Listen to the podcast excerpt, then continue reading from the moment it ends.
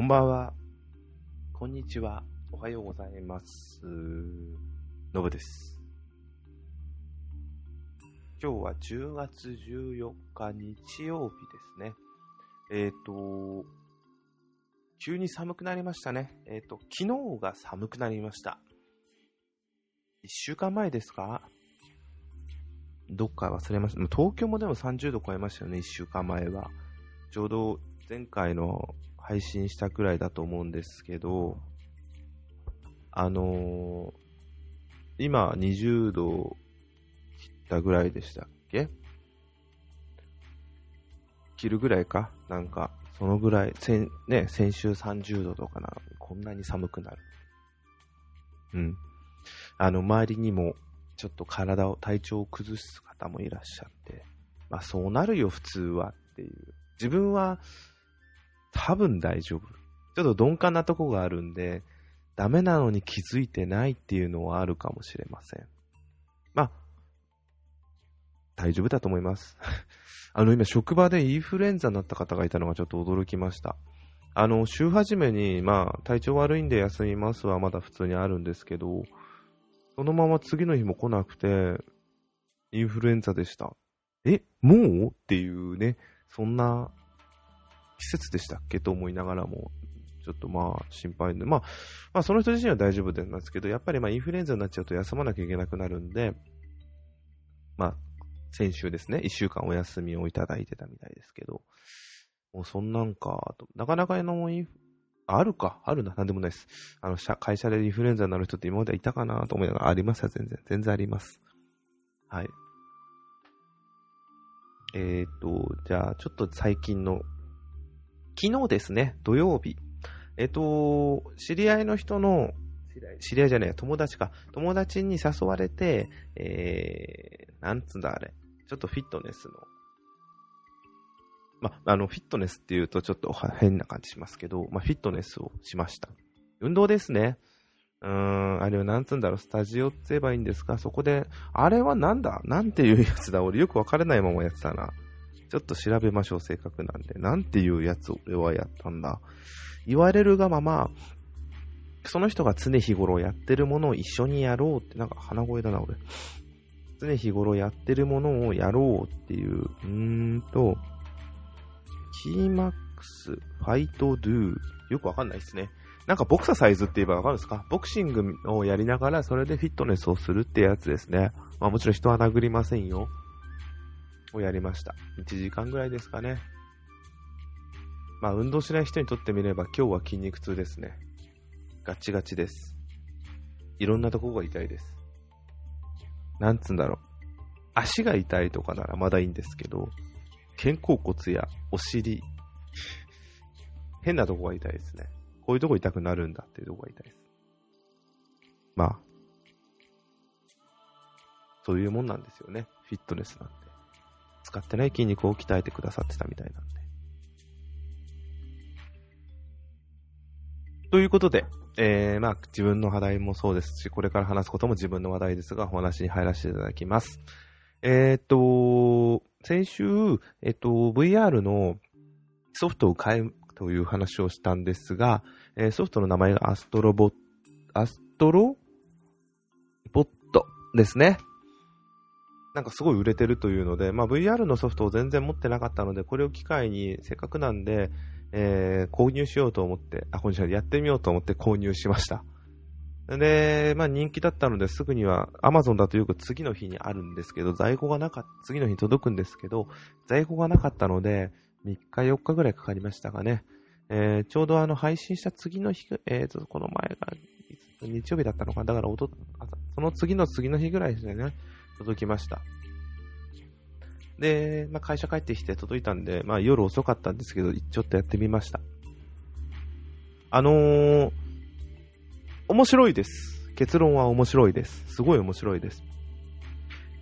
えっと、VR の体験をするためのソフト、VR ルームだったかな？っていうソフトに入っている、アストロレスキューだったかな？そんな名前のゲームの、とほとんど一緒なんですよ。それをもうちょっと、要はお金払ってる分ちゃんとしたゲームとして成り立ってるって思えばいいんですけど、そうなってるゲームなんですけど、あのー、基本はでもその考え方が一緒なんですよね。あの、どこだったっけどっかのサイサイトで、マリオ、マリオなんだっけあれ。スーパー、あ、64だ。スーパーマリオ64と同じぐらいとか、なんかすごい評価されてるんで、ちょっと期待しすぎたんですが、そこまで、64は面白かったです。なんだろう、ああいう新しさっていうのは VR だからこそある新しさは確かにあります。あの、3D のゲームなんですけど、横スクロールじゃない、奥スクロールって言うんですかね。クラッシュバンディック思いますが、思い出しますが、奥に進んでいくゲームなんですよ、どんどん。で、あのー、後ろに戻ることはできないんだよな、やってて今。まだ1ステージ、ワールド1しかやってないんですけど、後ろには戻れないんですよ。ただ、ある程度進んだ時に、ふと VR なんで、後ろを向いてみると、あ、こんなところにこんなのがあるんだっていう、気づかなかったものを気づけるっていう不思議な感覚はあります。あと、すごい下を覗き込むっていう行為とかすると、そこに、あのー、ま仲間を救出するっていうのが主なん、主ではないけど、まあ、クリアが主なんですけど、まあ、別でもう一つ仲間を救出するっていう目的があるんですが、そこに見て、それもあるんで仲間がいろんなステージのとこ、といろんなところかしかいるんですよね、ところに。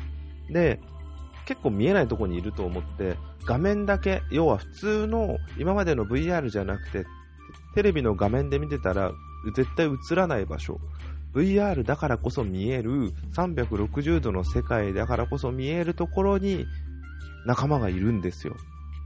下を覗き込むと下にいる。ステージを開始したから後ろに振り向いてみると後ろにいる。まあ、コントローラーで主観じゃねえ、えっと、視点移動をすれば見えんじゃね？っていうのはあんのかもしんないですけど、それとはちょっと違う感動は確かに得られます。あのー、覗き込むっていう感覚のすごさっていうのは確かにありますね。やってては面白いです。ただ、そこまですごい面白いかっていうと、うん。ま、あのー、買う価値は全然あると思いますよ。うん。VR でやるゲームねえなーとか思ってて、せっかく買ったのにっていうなら買うべきだとは全然思いますし、そうではなくても VR というものとしてやるのには十分いいと思います。ただ持ち上げすぎじゃねえかなっていうのがちょっと冷たい言い方ですけど思いました。ちょっと今日は用があって、休日やろう予定だったのが平日しかまだできた。今日、昨日、昨日はさっきのあの、エクササイズと、で、今日も結構、結局できなかったんですが、まあ面白いです。うん。そんなんかな？感想は？あとは何があるかな？あれこの1週間ぐらいだとやっぱあれですね。情報って少ないっすね。この前だと1ヶ月あったからこそ話せることいっぱいあったんですが、あ、じゃあ、アップルウォッチの話で1個面白いのがあったんですが、さっきのフィットネスの時に、いわばボクササイズ、ボクシングので、ちょっとせっかく買ったんで、運動を、運動してる時を計測しようと思ってつけてたんですよ。で、グローブを腕につけてるんで、ちょっとまあ腕、えー、っと、グローブをつけた状態で Apple Watch っていうのは非常に邪魔なんですけど、とりあえずつけてやってみようと思ってやってみたんですよ。そしたら、要は、なんだ、サンド、サンドバッグじゃないんですけど、まあそれより全然軽いやつを、どんどん殴ってた時に、ブルルブルルって震え出したんですよ。あのー、アプローチが。ん一回震えることは十分あんのに、こんなに震えたっけと思って、チラッと見たら、あの、転倒したことを検知した動作をし始めた、してたんですよ。要は、 Apple Watch Series 4になって新しい機能として一つ増えたのが、転倒したことを検知すること。あ転転倒したことを検知する機能。えっと、まあ、これっていろんなことで使えると思うんですけど、わかりやすいところで言うと、年配の方の心臓発作で急に倒れてしまった場合、えそういう時に、何をしてくれるか、まあ、それを検知したことで何をしてくれるかっていうと、まあ、あの、緊急ダイヤル。えっ、と、これよくわかってないんですけど、多分、緊急 SOS なんで、日本だと119なのかな ?119 番にかけてくれんのかな？うん。そうなんだよな、これ。っていうのが、あの、あるんですけど、それを、あの、検知しちゃってたんですよ。危ねえ危ねえ、かけちゃまずいでしょって。緊急通報用電話番号。うん。ダメでしょ、かけちゃうと思って。実際使うとどこになるんだ、これ。あ、そうだよね。警察や海上保安庁、消防なんだよね。発信先は、発信側。あ、選べる？まあでも同じことですよね。あ、すいません。今ちょっと調べてみてました。あの、実際どこにかけられるんだろうってちょっとネットで調べてみたんですけど。まあ、ほんとびっくりして、やべ、やべと思いながら止めたんですけど、これまずいわと思って撮った、撮りました。うん。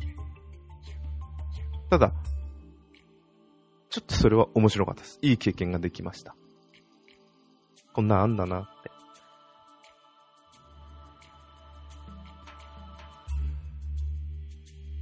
面白かったですね。やっぱり運動すると心拍数ものすごいことになるんですよね。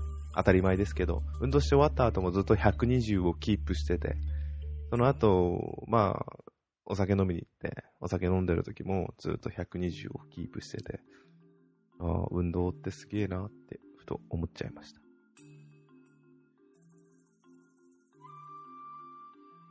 あとこのぐらいか。あれ？ほんと一週間って、し、ちょっと仕事忙しいと余計な髪薄いんですね。仕事ちょっと忙しいんですよ、最近。要するに帰ってくるのがもう10時、11時とか。まあ、日が変わんないからまだいいかなって。いや、ダメなんですよ。それでも遅いんですよ、十分。ダメ、遅いですよ。9時過ぎたら遅いんですよ、帰ってきて。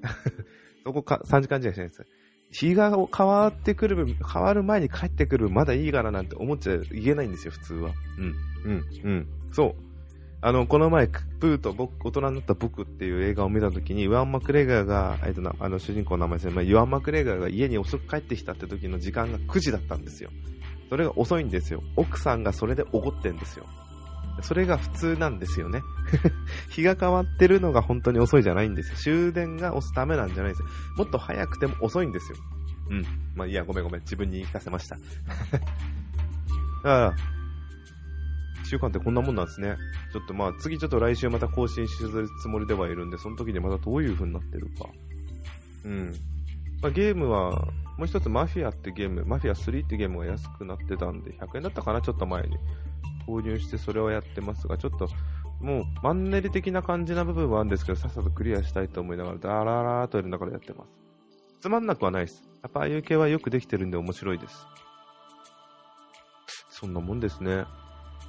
あ終わりです。あ、じゃあ一つだけ、ちょっと会社で動画編集をしてくれないかって話が上がってて、自分に。だから、ちょっと今、MacBook Air と、それも2011年だから7年前。あと Mac mini の一番新しいやつ、2014年か出たやつですよね、4年前。しかうちにないんですけど、動画編集するんで、ちょっとパソコンをじゃあいい機会だから、本当は会社が支給してくれれば一番いいんですけど、そんなに大きい会社じゃないですし、そんなことする会社でもないんで、いい機会なんで、これで買い替えようかなってずっと考えてます。ちなみに、え、MacBook Pro の2018の一番下のやつで十分かなって思いながら、ちょっと考えてます。ずっと欲しいんですよね、新しいパソコンが。もう4年も経ったんだから、新しく買い替えようかなって。